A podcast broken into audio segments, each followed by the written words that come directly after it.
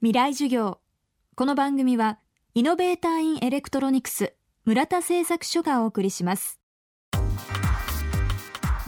未来授業。講師は作曲家三枝茂明さん。三枝さんは3.11震災孤児維持文化スポーツ支援機構というプロジェクトを立ち上げ震災で親を失ったおよそ2000人とも言われる子どもたちを一人でも多く教育面でサポートする活動を始めています。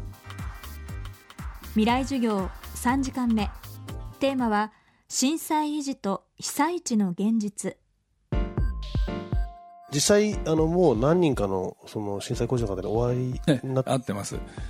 高校卒業したするんです今年就職が決まらないんですね。やっぱりその就職運動できなかったっていうのかな。それがねとてもまた難しくてお兄様がちょっと知的障害があって自分がいて祖父母がいて年金が年に72万しかない。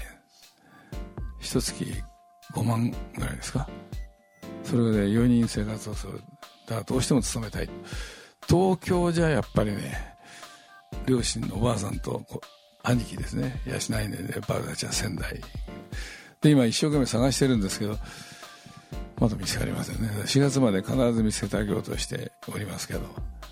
それでこの方たちがもし10年ぐらい先にその逆に面倒を見てもらわなきゃなんなくなっちゃった時はもう子供にはすごい負担ですね。ですから本当に一緒に生活ができていてサポートができるどういう体制ができるかということをこれから考えなきゃいけないなと思ってます。今三枝さんから見られて1年経った被災地っていうかその現場ってどんなふうなとこなのかなっていうのが、うん、あの石巻でとかああいうところでもですね店ができるようなとこにはちゃんと店が復活してるという。ことしかし裏行くともうそのまんまですね。全く当時と同じです。それから人がいないとこはもう何にもないです。極端なこと言うと三陸の方のもともと過疎地だったとこはもう何にもないと言ったらいいんじゃないですかね。でもでどうしたらいいか僕もよく分かりませんけどね。あの本当言うと100年に1回来る津波のためにね高い堤防を作る必要は全くないと僕は見てるんですね。それよりは逃げる頑強なビルを5分以内で逃げ込めるビルを作るべきだと思いますね。流されないような。そして今まで通りどこに住んでるしかないんじゃないですか。その山の上へ住めと言ったって、ね、そんな山があった。らみんな山に住んでるんですよ。もうこう切り立ってってなかなかね大変なことと漁業関係者は毎日あそこまで行くの嫌ですね。じゃ住むのを諦めるかって言うと諦めないですね。震災孤児の子どもたちまたこの事業をサポートしたいという方はこちらまでお問い合わせください。問い合わせ先は3.11震災孤児維持文化スポーツ支援機構東北事務局。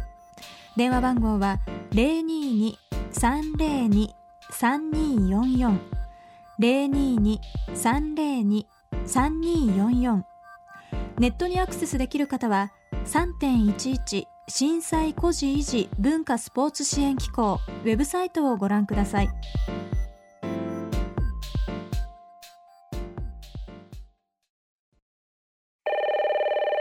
はい村田製作所です。村田さんいろんなものを一つにまとめるのが得意ってお聞きしたんですが。はい。我が社の上層部の意見を一つにまとめてください。え？いろんな機能を一つの部品にまとめています電子部品の村田製作所。未来授業。この番組はイノベーターインエレクトロニクス村田製作所がお送りしました。